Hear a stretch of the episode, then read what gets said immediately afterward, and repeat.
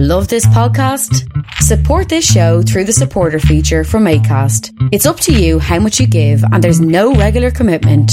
Just hit the link in the show description to support now.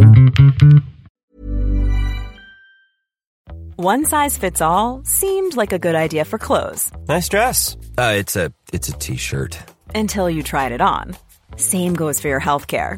That's why United Healthcare offers a variety of flexible, budget friendly coverage for medical, vision, dental, and more. So, whether you're between jobs, coming off a parent's plan, or even missed open enrollment, you can find the plan that fits you best. Find out more about United Healthcare coverage at uhone.com. That's uhone.com. Jewelry isn't a gift you give just once, it's a way to remind your loved one of a beautiful moment every time they see it. Blue Nile can help you find the gift that says how you feel and says it beautifully with expert guidance and a wide assortment of jewelry of the highest quality at the best price. Go to BlueNile.com and experience the convenience of shopping Blue Nile, the original online jeweler since 1999. That's BlueNile.com to find the perfect jewelry gift for any occasion. BlueNile.com. When you're ready to pop the question, the last thing you want to do is second guess the ring. At Bluenile.com, you can design a one of a kind ring with the ease and convenience of shopping online. Choose your diamond and setting. When you find the one, you'll get it delivered right to your door. Go to Bluenile.com and use promo code LISTEN to get $50 off your purchase of $500 or more. That's code LISTEN at Bluenile.com for $50 off your purchase. Bluenile.com code LISTEN. Millions of people have lost weight with personalized plans from Noom, like Evan, who can't stand salads and still lost 50 pounds. Salads, generally, for most people, are the easy button, right? For me, that wasn't an option. I never really was a salad guy. That's just not who I am. But Noom worked for me. Get your personalized plan today at Noom.com. Real Noom user compensated to provide their story. In four weeks, the typical Noom user can expect to lose one to two pounds per week. Individual results may vary. Please consider supporting Black Women United YEG for the protection and advancement of black women and girls in Alberta. You can learn more about them at bwunited.ca. Uh, they are always looking for donations and volunteers. So please, again, support Black Women United YEG for the protection and advancement of black women and girls in Alberta. Again, that website is bwunited.ca. This is Dmitry Samarov from Chicago, Illinois, and I love listening to Vish Khanna's Creative Control because whether he's talking to a favorite musician or actor of mine or someone I've never heard of, it's as if he's introducing me to a new friend. And the way things are going, couldn't you use a new friend? Listen now. To make your flexible monthly donation to Creative Control, please visit patreon.com slash creative control today.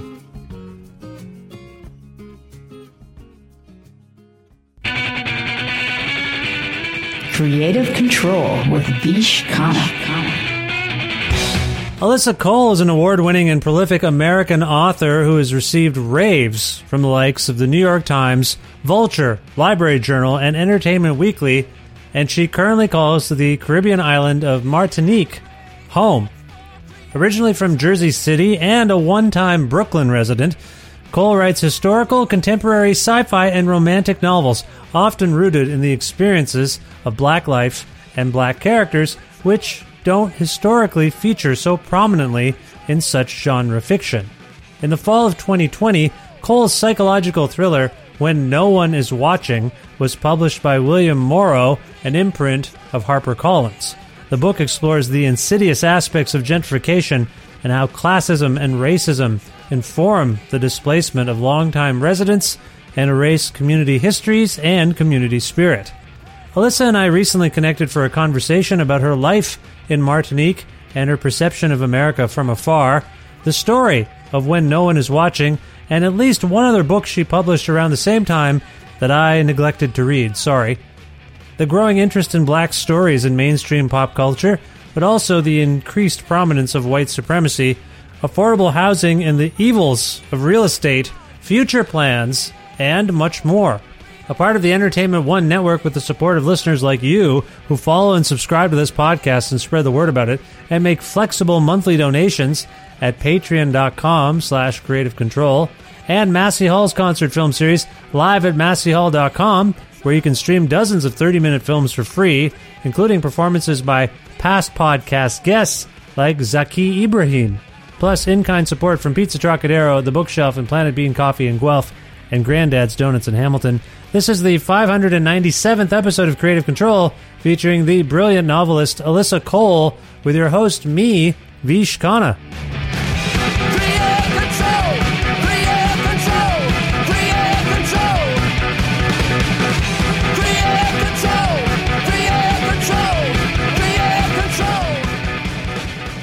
Hi, Alyssa. How are you? I'm good. How are you doing? I'm well. I'm well. First of all, where in the world are you? I am in Martinique, which is in the French Caribbean. Now that sounds amazing. That sounds. I mean, for those of us enduring the winter, uh, I'm here in Canada, so that sounds good. How is that in reality? is it is it as good as it sounds? There are some really great parts, and also some parts that you know. I moved here from New York, so some things like missing pizza and bagels and winter. Sometimes me and my husband put on like these YouTube videos that are just like Nordic Nordic scenescapes with snow and ice and it's like, "Oh, remember that?" I I like don't you find like living I guess like I grew up in Ontario and now I live in Alberta. Uh, Canada very dynamic in terms of the seasons. You know, you get seasons, but then you live on a tropical island. It feels like there's not seasons, right? There's less change. Is that fair?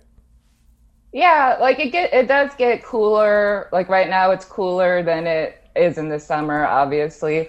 But it is weird. Like the first Christmas is here, and even now, it's a bit strange. Like it's festive, but it's not the same. Like I tried getting a a real Christmas tree Right. Um, we tried it a couple of years, but like they basically get shipped over here, like on cargo ships with everything else. And then like sometimes it's just like already dried out. the needles are falling off. Now we just have a fake Christmas tree, which is fine. Uh, but you know, things like that, like Christmas lights with the palm trees seem so strange to me still. Well, Um, you know, I- that's I a that's a cultural thing a little bit, I would say, because I remember. Yeah, yeah. My parents are from India, and uh, they moved here. Uh, I was born in Canada, but they uh, the first few times, my earliest Christmas memories are of them uh, like being told that they had to have a Christmas tree by somebody, and what they did because they didn't know what that meant, they took like a house plant and stuck like a the shaft of a hockey stick in it. And then tied lights around the hockey stick. Like that's my I first Christmas that. tree. Yeah. So they're trying to assimilate, but they didn't really like when you try to explain to someone. So wait a minute. Once a year, you chop down a tree, and then you put it in your house where it will die. Like I mean, you've killed a tree, and then you put Yeah, a, you put a bunch of stuff on it, and that's what does that signify? Like it's very and you just look at it. uh, all of that work for nothing. There are some cool Christmas cultural things here. Like there's something called Chante Noel, which is kind of like Christmas caroling. You either go to, sometimes they have it at a community hall, and also people have it at their homes. Um, and sometimes there's a band or a live band, or sometimes you just play a recording. And it's basically like singing. There's a book with all of the um, island Christmas carols, Oh, which are in French and in Creole. Hmm. And you just all sing together. and it's like, I mean, obviously Christmas caroling is a thing in the in the North America, but it's not quite as popular where I'm from. Right. You- and you don't really gather like that to sing. So it's like something that's a strong part of the culture here and was weird to me, but is also like really cool and something that now we incorporate into our Christmas celebrations. So often, uh, when other cultures, uh, you know, uh, adapt, uh, maybe I guess what Western Western type Chris- Christmas songs, they take the melody, maybe they add different words. There's different meanings here and there. Are there, you know, fully original Caribbean Christmas songs that you've encountered? Like they're just like about Caribbean life, or are you singing? How do you sing Jingle Bells about you know dashing through no the snow. Yeah, there's no there's no jingle bells, right? There's no jingle bells. The, most of them are taken from, um, so everyone here speaks French or French Creole. Right. And so some of them are taken from, you know, French Christmas carols, and some seem to be fully Creole Christmas carols. Okay. Um, but I'm not sure. They might have some origin and French songs that I don't know. I see. Okay. Uh, but there is no there's no jingle bells. There is Silent Night and Oh Holy Night and you know the classics like that. Right. The religious stuff is pretty much left Yeah. intact, right? Yeah. So, but but are there then by the same token, are there original songs that you've encountered? You're like, wow, that is a that is a different twist on the Christmas song that I did not expect. Um, there are songs that seem original to me because they're like about island stuff. Um, Right. but and you know about like you know talking to your neighbor or calling to your neighbor, and a lot of it is call and response and like you know drums and like if you don't have a live band and you're listening to the recording, someone will pull, will pull out a drum or you know bang on a bottle with the spoon. So like that kind of twist is the fun part. It's like very like you're often dancing and it's not just like standing there and singing like usually it's like very like a dance party plus christmas carols yeah. Well, that that sounds it sounds magical on on the one hand, uh, and I'm sorry you're you're missing the ice and snow. I can't. I've never said that before. No one's ever missed the ice and snow, but I appreciate. We don't, you don't know what I mean. I think that's something we've all been enduring during the pandemic. You don't know what you've got till it's gone. You don't know what you're Mhm. missing. You kind of take it for granted. So. Yeah, you're. I, I mean, it's true here in like in, in in America and Canada. The words "green Christmas" are so upsetting to people. Like, there's no snow. it was a green Christmas. People get really upset. So, like, you're just constantly in a green or sandy, Yes. sandy Christmas zone. Yeah, yeah, yeah. Okay. I never really asked you why you are there. Why, why did you leave New York for for Martinique?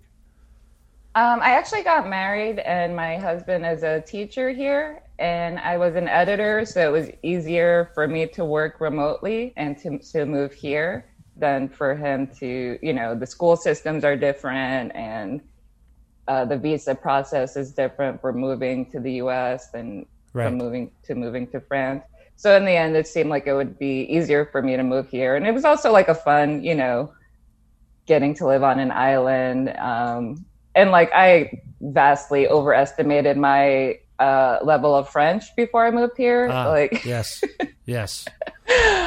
and I'm like, I've been here for six years, and um, you know, I can speak, I can speak okay. Uh, my tutor is very supportive of me, but there's also, you know, there's French, and then because there's French and French Creole here, there's a different accent. Yes. Um, yes. So sometimes people don't understand me, or sometimes I don't understand people. And also sometimes people, and I feel like this happens in a lot of places, like they hear my accent, even though I'm speaking French. Yes. And some people are like, oh, I don't speak English. And I'm like, I'm speaking to you in French. they hear the elocution and assume it's English. Yeah. That's you know that's famously in Quebec. If you have French, if you're if you're not from Quebec and you have French, and you attempt to say order a meal, remember restaurants when you used to be able to go to a restaurant and you tried to order a meal in French, and they could detect that you know you you were you would come from away, so to speak. They would revert to English, which my wife Mhm. my wife went to school and did French immersion, so she was always you know, self consciously, she was self conscious about it, like trying to speak French and keep her chops up, but they would revert to English and she felt highly insulted. You know, like, give me a break here. I'm doing my best. And like, I won the French award in grade eight and grade nine, but it's gone. I miss my French. I, it's a big regret of mine. I need to fix it. I want to learn French again. My kids are in French immersion, so I'm, and they make fun of me. They make fun. My my daughter's six. She's like, "Papa, what does this mean? How, what's this word mean?" And I say, "Well, that means horse." She's like, "Oh." Every time I get it right, she's upset. So anyway, I don't know if you've got that situation going on. Do you have children? Do you have children who are trying to learn French? No, Okay. I do have uh, multiple bilingual pets, Pets, which okay. are not the same as not the same as children. Very similar. Um, Very similar behaviorally uh, in terms of upkeep. I'd say it's quite similar. Yeah, yeah. Okay, so you're they're learning French a little bit now. Uh, because yeah, well, the- they're French, and sometimes they speak when I speak to them in English. Sometimes they pay attention, and sometimes they just pretend they don't know what I'm saying. right, right, okay, all right. Well, it is uh, it is nice to uh, get to speak to you, and the occasion uh, is uh, I just finished your uh, novel "When No One Is Watching," which, as we're speaking, I believe is your latest work. Is that fair?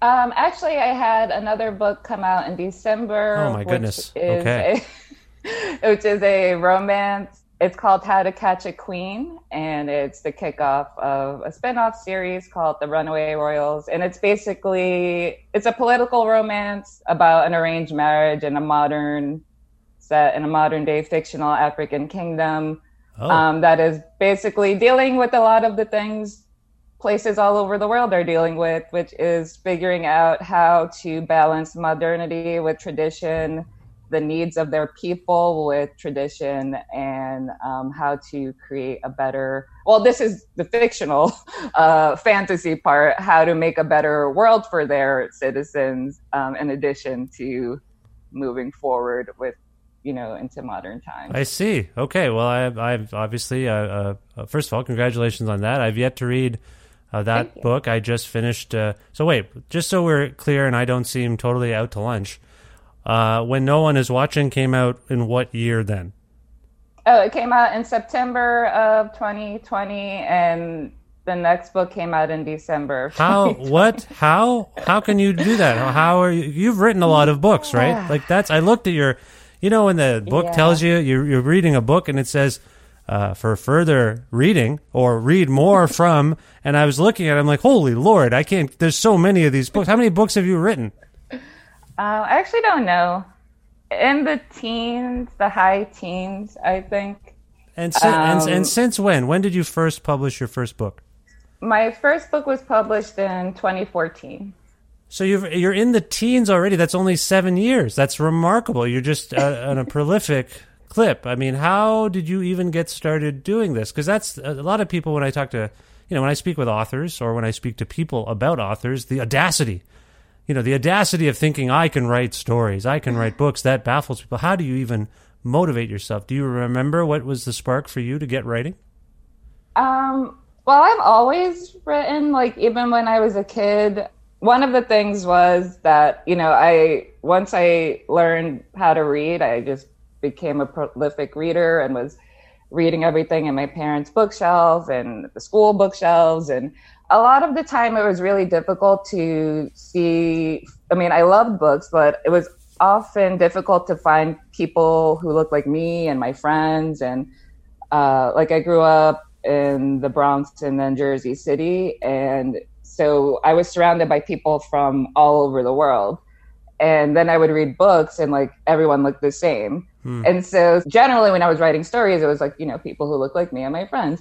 And um, just getting tired of reading about the same kinds of characters. And then that kind of just carried over into, into my adult writing, I guess Right. and I basically knew I wanted to be a writer. Well, when I was a kid, I wanted to be either a writer or a comic book artist or a paleontologist because I was a I was a child of the '90s. I watched Jurassic Park. I had my little fossils from the Museum of Natural History, and I stopped you know really drawing. So maybe that will happen one day if i actually put some effort into it. But i always uh, was writing short stories.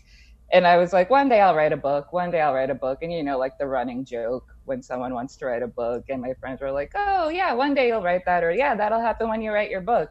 And then it was really around 2010 when i realized uh, if i wanted to write a book i had to write it. Like it wouldn't just magically happen one day. Right. like i would have to put in the work of actually finishing the books that i was starting instead of just starting new books. And the first time i finished a book was actually for i found out about national novel writing month. Hmm. and you know it, which is uh, for anyone who doesn't know it's in every november. And i think they also have camp Na- nanowrimo in april which is you try to write a 50000 word book in 30 days Oh, and the, wow. the point yeah and uh, the point of this is not always you know to have a publishable book but to show yourself that you can do it or to make a, a draft that you can then you know edit intensely or add to to have a completed book.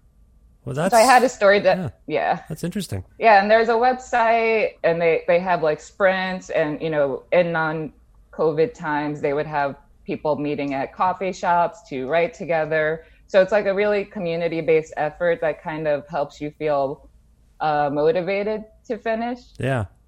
Well, and even if you don't finish, you have something more than what you started with.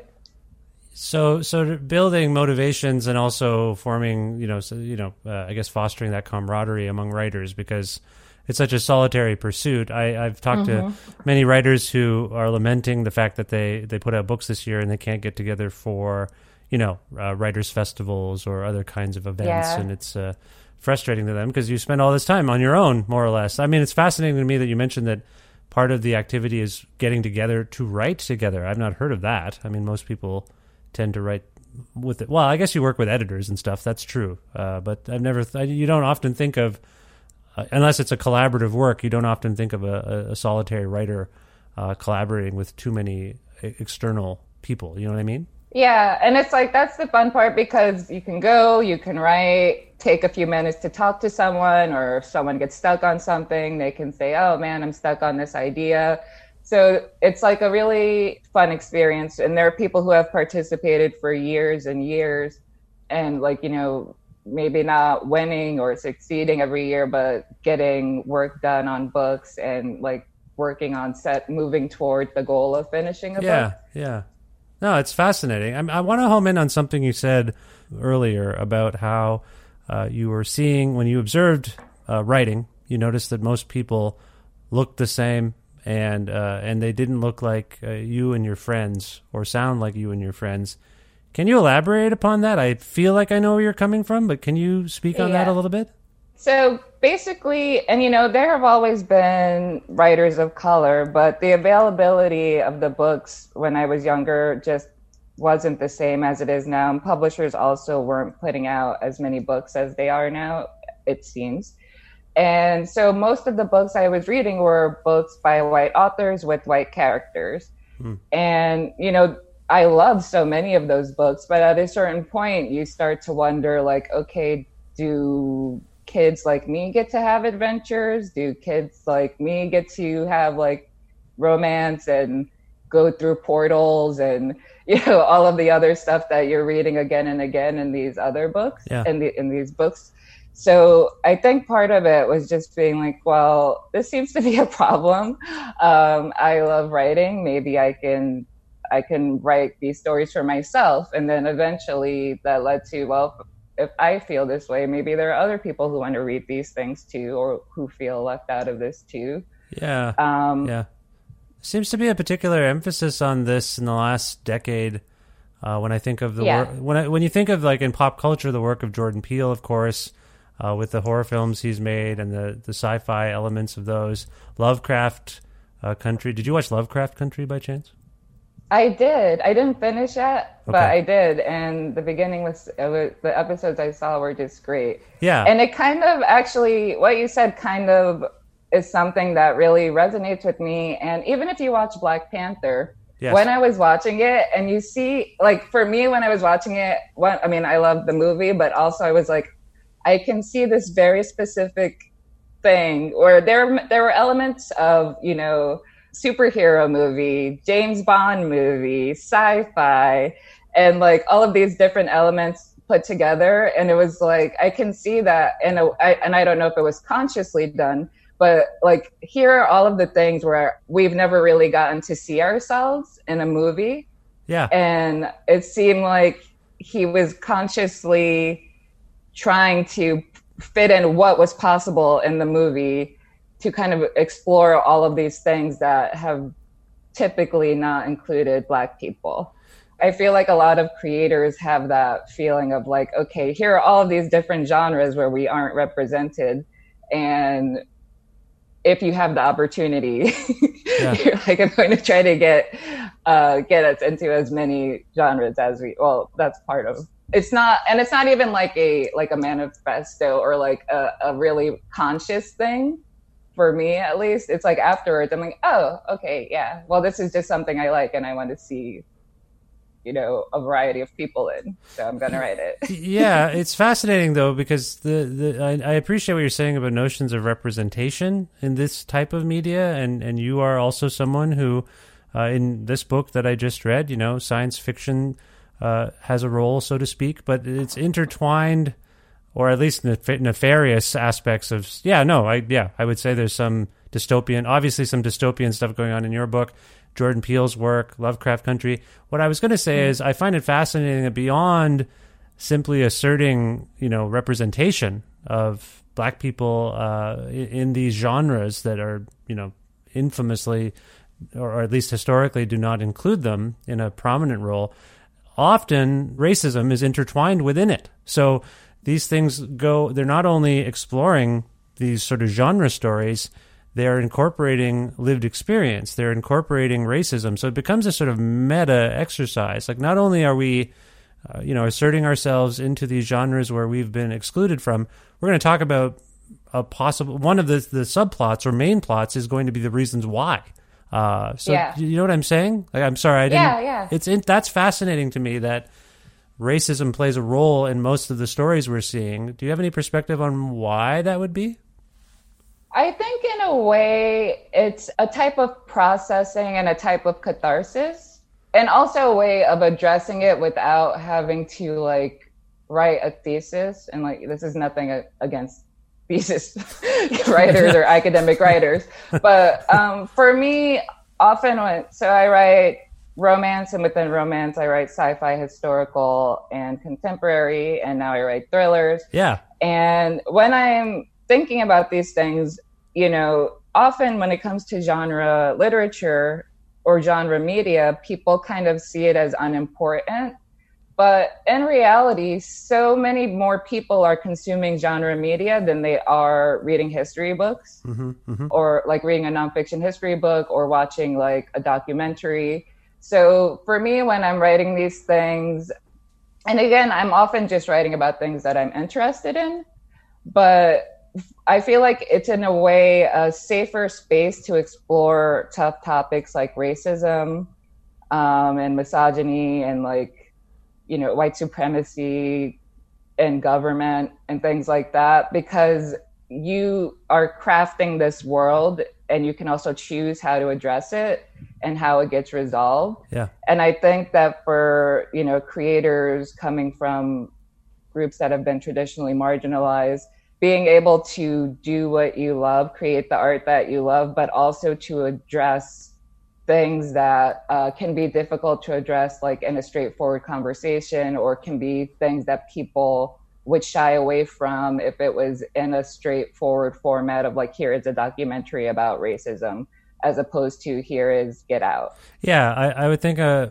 maybe an analogy that works is like writing a catchy protest song. Like you, you, you, yeah, yeah. you, you package the message in a way that is infectious and palatable, more palatable. So you're getting to the the issues, but you're also like trying. You're trying. What's the, I guess the expression would be you're not only trying to provoke thought, but you're trying to move bodies. Like you're trying to get people to viscerally react to something um, on some level. So I can see you. I can see where you're coming from there for sure. Um, I do want to get into your book because, and again, I apologize for not keeping up with your prolific publishing schedule. it's okay. But this is what it's was, okay. This was sent to me in the fall, and I started reading it, and then other things happened, and then I started reading it again recently, and I I really really loved it. And uh, thank you. And I I guess I I may not be a a genre reader on some level. Like this is a bit different than the fiction I usually read, uh, and I but I was totally drawn in. It obviously has a cinematic kind of flavor. Like I can picture, like it's very vividly written. I will say, and I, I hope someone picks this up and turns it into something uh, beyond this. Not that that the book is fine. The book is enough. You've done a great job with this, but that's where my mind always goes. Like, wow, I can Sometimes, do you ever have that? You read a thing and you you, you have images. Oh yeah, yeah, definitely. You, you, want to see someone manifest it, like the yeah. Anyway, yeah. So just sort of to catch people up uh, who haven't yet uh, partaken of this book, can you summarize uh, the the plot and story, I suppose, of when no one is watching? Because I I don't want to do it in an injustice, and I'd like to hear it from you. Do you mind doing that? Oh, I don't mind. The book is basically uh, it's about a woman named Sydney Green who has moved away from her, who was born and raised in Brooklyn. She moved away for a few years and she comes back home expecting to kind of rebuild her life. She had a tough time. She comes back home trying, expecting to rebuild her life, uh, moves back into the, bu- the building, that, the brownstone that her mom owns. And, you know, she's thinking things will go back to normal. But because of gentrification, uh, everything is changing around her and uh, it's basically a gentrification psychological thriller. Um, you know, the tagline is "Rear Window meets Get Out," yeah. and it's basically she decides to, you know, her mom is sick. Uh, she's like extremely stressed out and still dealing with the fallout of some mental health issues. Um, and she decides to make a walking tour of her neighborhood that celebrates the history of the residents who have who live there and Black history of the, the neighborhood. Right. And she gets an unexpected research assistant in her new neighbor, Theo, uh, who is a white man who has moved to the neighborhood with his girlfriend. And he's going through it. Basically, they're both going through it in different ways. Yeah. they both have secrets and they kind of stumble upon what might be a conspiracy, a gentrification conspiracy, or might be Sydney spiraling into some kind of mental health issues. Right. And you have to read it to find out what's what. yes, we will be careful not to give too much away here, of course, so people are enticed to read it. Yeah. But this is fascinating. I think a lot of us have pondered gentrification from different angles, particularly nefarious ones. What was it about gentrification that sparked your interest in it uh, and to take this particular tack with it? Because it's a fascinating idea. I left the book being like, I know that in like a few days I'm going to be like, maybe it's all true. Maybe that is what gentrification is. You know what I mean? Honestly, one of the weirdest things is seeing things in the news. I mean, it's based, it's very much rooted in reality at several, you know, some of it is not uh, I hope. But a lot of it is yeah, yeah. like all of the history in the book. Um, and part of it comes from um, I've written several historical romance novels and novellas uh, set in America in different time periods from 1776 to 1960. And, you know, I have a series set during the Civil War. Mm-hmm.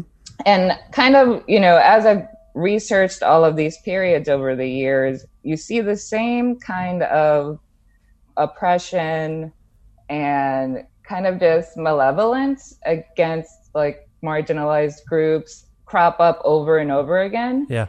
And, you know, I'm not a trained historian, but I imagine they feel the same way sometimes researching things and then looking at the news and seeing similar things happening again. And it just kind of feels like is anyone noticing that this stuff wow. just keeps happening? That's a very fascinating. Uh, it's a fascinating perspective given what you're well, what America is going through. Yeah, uh, yeah. In particular, like just seemingly, just weirdly ahistorical. Even when people point out, like, wait a minute, we've already gone through this. Like, yeah, why yeah. are we doing this again? I mean, I don't mean to get too political, but even voting for Republicans it seems like someone pointed this out on Twitter the other day. Like every time there's a Republican administration, yeah. the economy is left in shambles. Democrats are left to clean it up, but then they're voted out again. Like why? It's like people have both long term and short term memory issues when it comes to history. Obviously, the rise of white uh, rise. It's not even a rise. The yeah. the uh, I guess renewed interest in white supremacy. uh, I, yeah. I will say, like from mainstream media, like oh yeah we should probably pay attention to this thing where you know people of color like yeah this has always been there you know like yeah so uh, anyway yeah it is that's an interesting point too that that people don't pay attention or or pay attention to case studies where other cities have endured uh, gentrification which seems on its surface to be a clean nice shiny happy clean thing but then no one talks about the displacement of marginalized people and where do these people go uh, when they're yeah. moved out of places yeah so and one of the things that, you know, I lived in Brooklyn for many years. And like I said, I grew up in Jersey City, which, if you're unfamiliar, it's basically right across the Hudson River from New mm-hmm. York City mm-hmm. and has now become a you know, before it was, you know, used to be the place no one wanted to move to, much like Brooklyn. And now it's also become gentrified. So, you know, going home to visit my family and seeing these like huge new buildings and all of the different, you know, bars and luxury things. Uh, so going back home to Jersey City and seeing all of these, uh, you know, basically markers of gentrification, which in some ways are good. You know, it's not like it's all bad, but then also one of the things that really sparked this for me was that uh, my parents bought this house 20 years ago at this point, the house that they live in, yeah. but then the neighborhood became desirable and it was like you know the govern the local government saying oh yeah we're just going to make all these changes and everything will be great and then a couple of years ago they just really jacked up the property taxes right. and basically made them so high that no one will be able to live there unless they are making a certain amount of money per year basically if they're already rich yeah. and the people who live there already like you know many of whom have lived there most of their lives if not all of their lives will have to move because trying to pay the property tax for one year would like cut into a huge portion of their income. So it's like the things like that that are not necessarily like physically strong arming people out of their homes, but just finding all of these ways that are legal to or bending the rules of legality even sometimes. And then like, you know, the people realtors showing up to try and get you to sell your house. And yeah. and you know can be good for some people if they are looking to move and they can make a nice profit from the you know the the difference between what they paid for the house and what it costs now. But then there are also people who you know if they move where are they're going to go? Because their whole community that they've had for their entire life has been in this neighborhood. Well i'm not uh, complaining here uh, because my wife and i are both working and uh, we feel fortunate in this era to be working our jobs, but we literally moved from Guelph, Ontario, where I lived and where we met. Uh, I lived there for 23 years. And we would bid on houses. We have two children, and we had a two bedroom house and uh, downtown uh, of that small little city, university town, college town. And we moved all the way to Edmonton, Alberta, where her parents are from uh, to be mm-hmm. ostensibly to be close to them, but we also got new jobs and all that stuff. But we moved ostensibly because we could not move within the city. We bid on yeah. like twelve houses, and we could not get like we'd be outbid by tens of thousands of dollars yeah. on these fixer uppers from people from Toronto who sold their, you know, million dollar shitholes, and like they they just were able to do it, and then they could outbid anyone in Guelph. So we were. I feel like when people say, "Well, wow, you moved all the way across the country," and when I think about it, I'm like, "Yeah, we were we were vaguely displaced." Like again, not complaining. We're yeah. we're doing better than a lot of people probably are. Uh, I would say, and feel comfortable in that, and you know, not feeling economic stress, but still, it was a big yeah, move. and it's yeah. Yeah, and it's like not entirely your choice to do it. And then you think of, and like one of the things, I mean, this is an idea that has been in my head. Basically, like the first week I moved to Brooklyn, which was what 2005 mm-hmm. i guess. I very vividly remember that there was a man standing on his stoop arguing uh, holding his child and he was arguing with the landlord and he said where am i supposed to go? Yeah. Like he was yelling at the landlord about raising the rent. And it's like one of those things that was so many years ago but always stuck in my head and yeah. every time i would see new changes to the neighborhood i would think of like where did this guy go because I was working. I mean, I wasn't. I was an editor. I wasn't making very much money at all. Yeah. But like even I moved so many times when I lived in Brooklyn, and each time, you know, and like the longest place the place I lived for the longest was like definitely an illegal apartment. that was one apartment cut into two and then like when I moved in I realized there wasn't a kitchen sink and but like it was because that was what I could afford. Yeah, uh, yeah. I, I made them put in a kitchen sink. So I eventually had one. they initially told me I could wash my dishes in the bathtub and I was like, hey, uh, yeah. okay.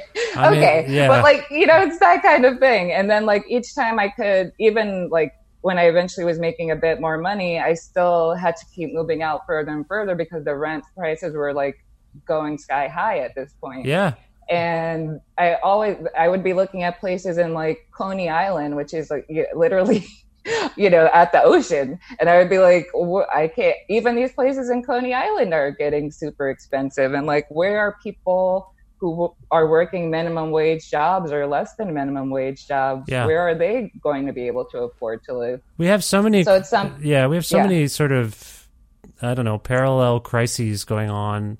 But I do think that affordable housing, rent control, real estate, market manipulation kind of stuff, like that should really be front of mind because I've, you know, I've worked with younger people than I, you know, in their 20s and their 30s, and they just full on say, "No, I'll never own a home." Like I've already they've already resigned Yeah. themselves. I'll never own a car even maybe. You know, I'll this is just the way it's going to be. I'll I'll live where I can and I'll rent where I can, but I'm like, what the hell? Like, what kind of? That's the opposite of the promise that I felt growing up. Like, I just, I mean, I take these things for granted. I assumed, I maybe I didn't think about it too much, but it, I actually I remember when my I suggested my wife and I look at the first house, uh, the the house we ended up buying.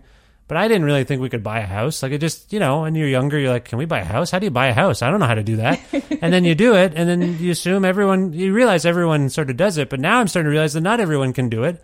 And I mean, some of that comes through in this book, in your novel, and it's it's a real problem that we kind of skirt around. Again, the pandemic has sort of taken over our all the mental energy we have, uh, you know, about and and also the loss of jobs. But that's all tied into it. That's all tied into where am I supposed to go? Where are we supposed to live without money? And when you keep raising property taxes, as you say, yeah, it's really so. On that level, I think your book is very timely and very relevant. Uh, does it feel particularly relevant for pandemic times? Do you think, or is it Um, separate? It feels a bit separate. It feels a bit separate. It felt really like, you know, after the past summer in the US, when Yes. the book was coming out in September, it felt really uncomfortably relevant. Um, and, you know, there were a lot of parallels to things going on. And one of, for me, one of the most disturbing ones was after the murder of Breonna Taylor, when uh, police offer, officers mistakenly executed a no knock warrant uh, in the middle of the night in her house. And then later it came to light that part of the reason for that was because there was a push, a gentrification push to clear the neighborhood, Yeah. which was a historically black neighborhood. So they were trying to execute warrants on people to basically get them out of the apartments they were in if they were going to be in jail. So it's like one of those things like where obviously I knew about these things, I was researching all of these things, but then like it's like reality can sometimes be so much worse than what you were even creating in fiction. That is a weird aspect of science fiction that I don't think people talk about enough. Is that there's a prescience to science fiction writing. I'm not saying this book. This book. Uh, would you agree? This book has elements of science fiction, obviously, towards the end, maybe, or I think it does. yeah, it, it okay. does a Yeah. bit. It does seem to me that there's prescience in science fiction writing. I can't tell if it's like some sort of self fulfilling prophecy thing happening where enough people read a thing and then it comes true. but like I feel like in your book, uh, like you say, like weirdly, it had this eerie prescience when we lost Breonna Taylor, when the police murdered her, uh, and and when you realize when you read more into it, this was a push towards gentrification. That's all in your book. People vanishing, disappearing, uh, you know, out of thin air, like people just minding their business and being removed uh, or or or disappeared. I mean, that's very frightening. And so you kind of conjured this, and now you're, but you conjured it based on some sense that maybe it could be true. I guess is that fair to say? Yeah. Yeah. Yeah, I think so. It's kind of a lot of the things in the book are inspired by things I read and you know have experienced and are just historically true in the United States. And just like you know, one of the things too is kind of, and I don't read reviews, but sometimes when people tag me in reviews, like I don't know, It's kind of the worst. Kind of, kind of the worst, isn't it?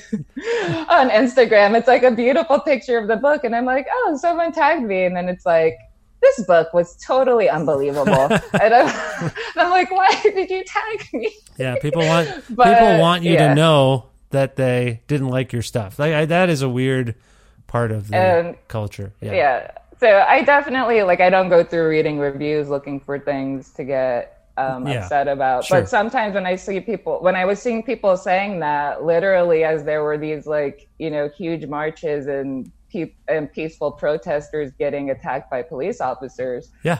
I was like, what world are you living in where this was completely unbelievable to you? I mean, you don't have to like the book, you don't have to like the writing, but that the idea of it was unbelievable when you could literally turn on the TV and see some of the things that happen in the book happening in real life, unfortunately, was like, it was like, okay, well, this is why these things happen because they can literally, they can literally be happening right in front of people's faces and they'll be like, oh no, well, that's not, you know, they're like, something drives them to pretend it's not really happening or there must be some other explanation. we have a real reckoning with reality that we have to deal with uh, across the board. And, you know, as we're speaking, the conspiracy theories have never felt more intense uh, and, and, and given more airspace, given more breathing room. And so when you realize what people are willing to believe, Yeah. And how- And this is the thing. yeah, like this is the thing to me. Because like you know you're gonna believe in like lizard people and like satanic whatever Cults, you know yeah, I, yeah. satanic cults and all of that other stuff. But things that are like literally historically you can look it up in a, a book. You can look it up in fbi files. You can there's Hmm. historical record and people will be like well no I don't think it's true or I don't think it's that bad. And it's like, for me, the thing is like, obviously, I can go very deep into conspiracy, but conspiracy rooted in reality, because some of the things that have happened in reality are much weirder than any like real life conspiracy theory. Like, you think about like the FBI calling Martin Luther King and like trying to get him to commit suicide and like all of the like random, and like part of it too, and which is kind of a an undercurrent to what I was feeling when writing the book. Is like there's all this energy put toward, uh, you know, racism and negativity and oppression, and all of that energy is like it's so useless. Yeah. It could be used for something so much better than these like really bizarre things that people do just in the name of like white supremacy. I don't know. It's like it's Yeah. when I think about it, it's just really frustrating above anything else because I'm like, there's really no logical reason. there are reasons, but when you think of it, it's like you're wasting all this energy. Like, go take a nap. I don't know. It's just like we could be so much more advanced as a, a people if like the massive amount of energy that is put was put that is currently put into oppression was just directed elsewhere. Yeah, I would agree. And I will say, like, based on our, you know, the reading we've just sort of performed of your book, unfortunately, there are some conspiracies that are rooted in truth. And so it, it sort of gives credence to all conspiracy theories when one is proven to be correct. So uh, that's that's an issue that we're dealing with Yeah. as well, right? Like you can't. Um, anyway, it- one thing that one thing that was interesting was like you know I did a couple of book clubs and about there were I won't talk about the scenes because it would Sure. spoil it for anyone who didn't read. Yeah. But people were like, "Oh, that was definitely based on this, right?" Like, and they talked about a specific event, uh, Mhm. historical event that happened, and I was like, "No." I that was the part that I thought I made up completely. and unfortunately, even the things that I thought I made up completely had happened. Um, yeah. and it was like unfortunately on a lesser not a lesser degree in a different way but basically the same thing and again this goes back to the thing of people saying that certain things were totally unbelievable and then finding out that even the things that i was like okay if they want to talk about this one specific thing then i guess i don't think it's unbelievable but it is the thing that i made up. And then people being like oh no actually that really happened. Here's the link to this the story like that happened like you know 20 years ago in this place. And i was like oh okay so really there's nothing yeah. unbelievable. There's pre- yeah so there's prescience. You we talked earlier about people uh not you know you know repeating the past in an erroneous way but we also repeat the past or the, the past and history can sometimes seep into us subconsciously. So you may Yeah, have you may have come upon that and thought you'd conjured this fantastical thing only to be told, you know, that actually happened. So maybe you maybe you read it at some point, or maybe your intuition was that probably could have happened, and you know, you're- Um, you're- I, you're- yeah, I think that's yeah. generally, and like I actually get that a lot with my various books. Yeah. My one of my friends calls me um, a witch, but which is why, I, which I have I have started to try to write some like explicitly like because like one of my series is like that I'm working on now is a dystopian, and I'm like, okay, I really have to make sure, be careful about what I'm writing here. Um, Mhm. Yeah. and uh, you might have power. You might have power you don't even realize. but I think part of it is kind of just like absorbing, you know, reading, reading, reading, and absorbing. And even if I didn't read the specific thing, like you said, reading enough to be able to imagine the possibility of a particular thing having happened yeah. because I know other things have happened, and that would be like a possible step in a bad direction, in a worse direction. Yeah, yeah.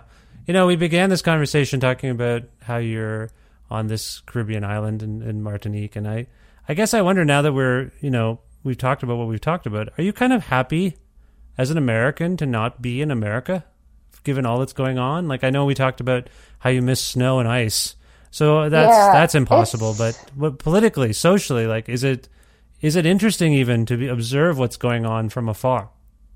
It's really weird. Like on the one hand, it feels bad because you know my family and most of my friends are all in the U.S. So it's kind of like watching this, you know, boulder rolling down the mountain from far away and being like, "Hey, get out of the way of Right. that boulder!" But you know, they Yeah. they can't really do anything. But at the same time, and I've talked to someone about this before. I've said that I don't know if I could have written this book if I was in the US Hmm. Hmm. because moving here and like here it's not some perfect paradise. I mean, you know, it's very beautiful, but it, all countries have their issues. Well, I mean, you're talking Um, about but- you're talking about gentrification. You're in a tourist trap there, right? Yeah, Yeah. yeah, and Yeah. it's it's not quite as touristy as other islands, but there is you know that aspect, and you know it's come into play with COVID and having tourists come Yeah. uh, and stuff like that. But you know, one of the things that I really realized when I moved here, because the island is majority black, Mhm. is that there is a different. I didn't realize how stressed out I was being in the US, even though I lived in New York. But it was things like, you know, when I go into a store, am I going to be followed around the store? Yeah. If a police officer stops me to talk to me, what's going to happen? Like, you know, things like that. Whereas here, like, there are just like all of the like countless microaggressions or Mm. not even microaggressions, just like logistics that are running in the back of your head at all times for what you will do if you encounter a certain situation Yeah. that I don't have to think about here. hmm Um, and like people have problems with the police here and stuff like that. You know, that's a, a separate thing, but it's, I don't know. It, it kind of, I was like, there was this whole level of anxiety that I didn't realize I was carrying with me Yeah. until I got someplace and was there for a period of time and realized, oh, if I walk into a store here, I'm not scared to like reach in my bag and answer my phone if my phone starts ringing Yeah. or things like Yeah. that. And that's also kind of a bit what went into Sydney's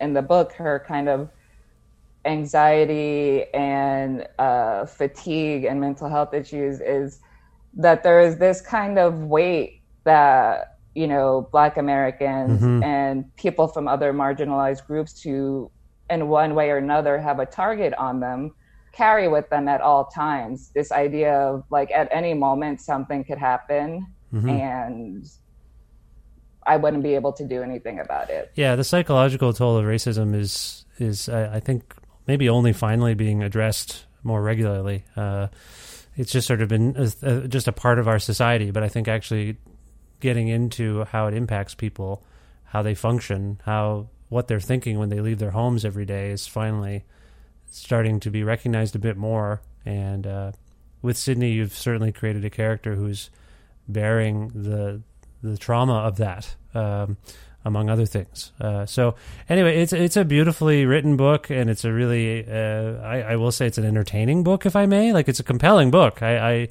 there's a lot. A lot, no, of, I, it's very heavy, but I hope people recognize that it's very entertaining.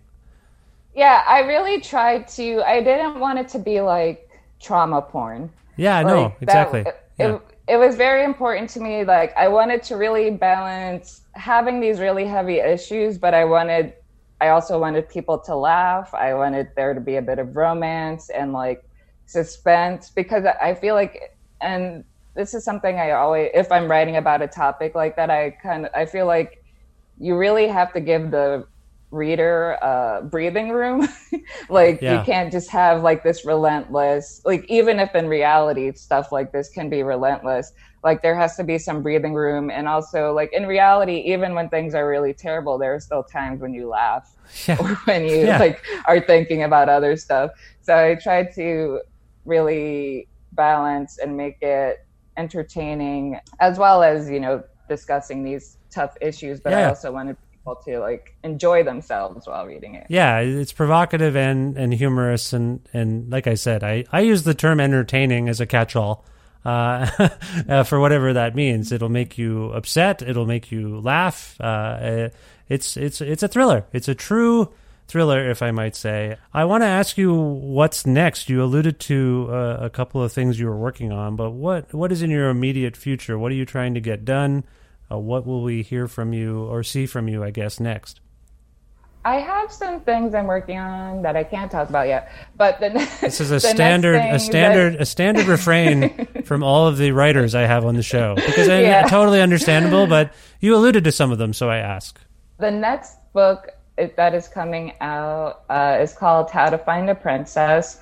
So, How to Catch a Queen came out in December, and that was the first book in the series. And it's set in this kind of, it's like, in a way, it's like a Bluebeard retelling, mm. 1001 Nights retelling, but romance, like no one is getting killed.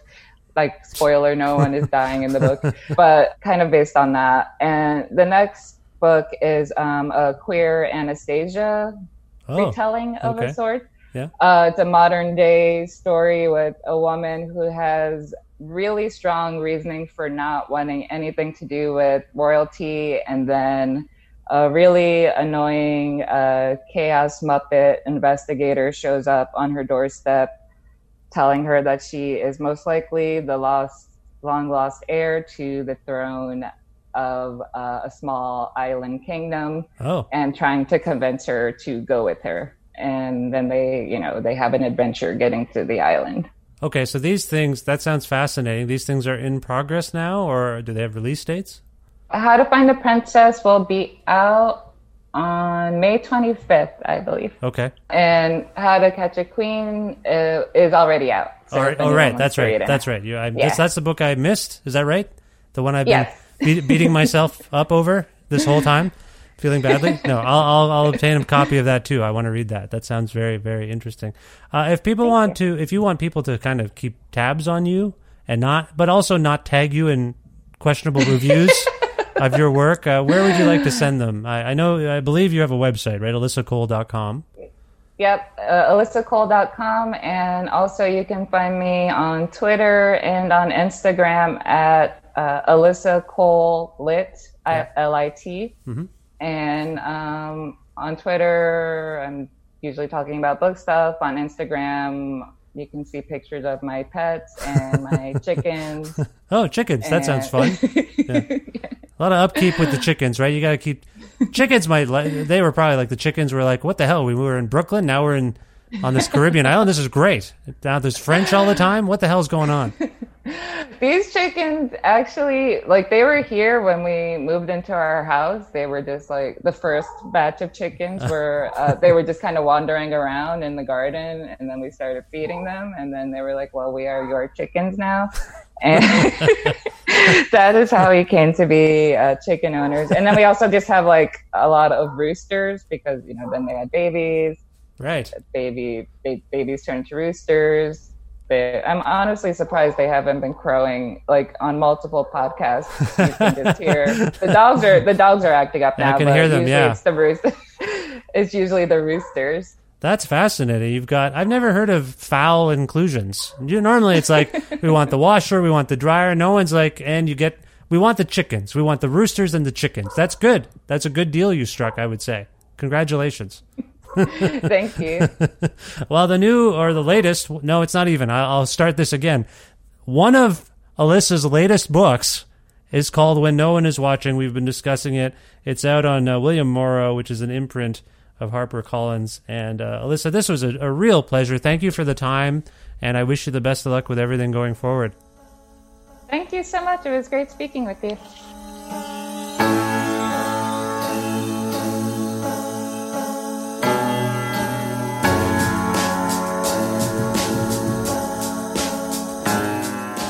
Very special thanks again to Alyssa Cole for appearing on this, the 597th episode of Creative Control, which is part of the Entertainment One podcast network and is available wherever you get your podcasts. If you can't find an episode, you've heard about it and you're looking for it, and you can't find it for some reason, or if you want to learn more about me and sign up for my monthly newsletter, please visit my website, vishkhanna.com. You can like Creative Control on Facebook. You can follow the show on Twitter at Vish Creative, or follow me directly on uh, Twitter and Instagram at Vish Khanna. Please visit patreon.com slash creative control to make a flexible monthly donation to sustain this podcast. Uh, $6 or more a month grants you access to exclusive content uh, that I put there on the uh, Patreon there. Old audio, interviews, sometimes video stuff if I can find it.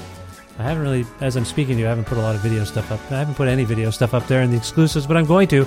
I'm sure I have stuff, and and I thought uh, if I do some new stuff, that's where it might live too. Uh, so anyway, six dollars or more on the uh, Patreon, and you get cool stuff. Also, if you want a T-shirt, six dollars or more. Uh, just if you if, if that's your if that's your donation, message me, and I will send you a T-shirt while supplies and sizes of those supplies last. Again, all you need to know, patreon.com slash creative control. Thanks again to live at masseyhall.com where you can watch beautifully captured concerts by uh, great Canadian artists. And also I want to thank Pizza Trocadero, the bookshelf, and Planet Bean Coffee in Guelph, which is my adopted hometown, and I, I miss it so much since we left. And I wonder and I hope, well, I wonder how those places are doing, but I hope they're doing okay. okay. I, I imagine they're not doing great, but during this pandemic, but I hope they are. Uh, please, if you're in the area and they're open uh, for business, go check them out. Also, Granddad's Donuts in Hamilton, Ontario. Similar deal. Love that place. Miss it. And uh, all of those places offer in kind support for this show, so I can't thank them enough. Uh, thanks too to uh, Jim Guthrie. My pal Jim lends me some music for the show. You can learn more about Jim and his wares at jimguthrie.org. And finally, thank you for listening to this episode with Alyssa Cole. I hope you found it intriguing and are intrigued enough to check out her various books. She's probably written three books since I started this outro, and uh, they're probably all out, and I don't even know about them yet. That's the way it goes with Alyssa. She's very busy. And I hope you enjoyed it, and I hope you'll subscribe to the podcast and tell your friends to check it out. Maybe do the same, spread the word about it. And uh, that's it. That's all I can ask. It's probably more than I can ask. Thanks for listening to this. I will talk to you very soon. Bye for now.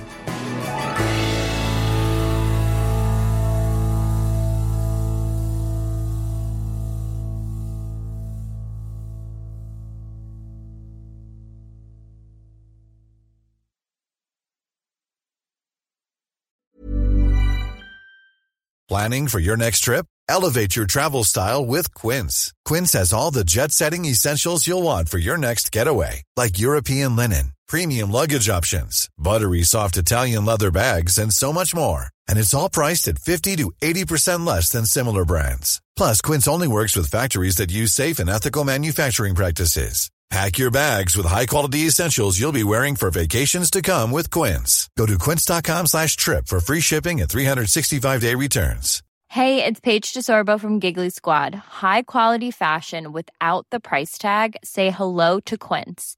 I'm snagging high-end essentials like cozy cashmere sweaters, sleek leather jackets, fine jewelry, and so much more. With Quince being 50 to 80% less than similar brands And they partner with factories that prioritize safe, ethical, and responsible manufacturing. I love that. Luxury quality within reach. Go to quince.com slash style to get free shipping and 365 day returns on your next order. Quince.com slash style.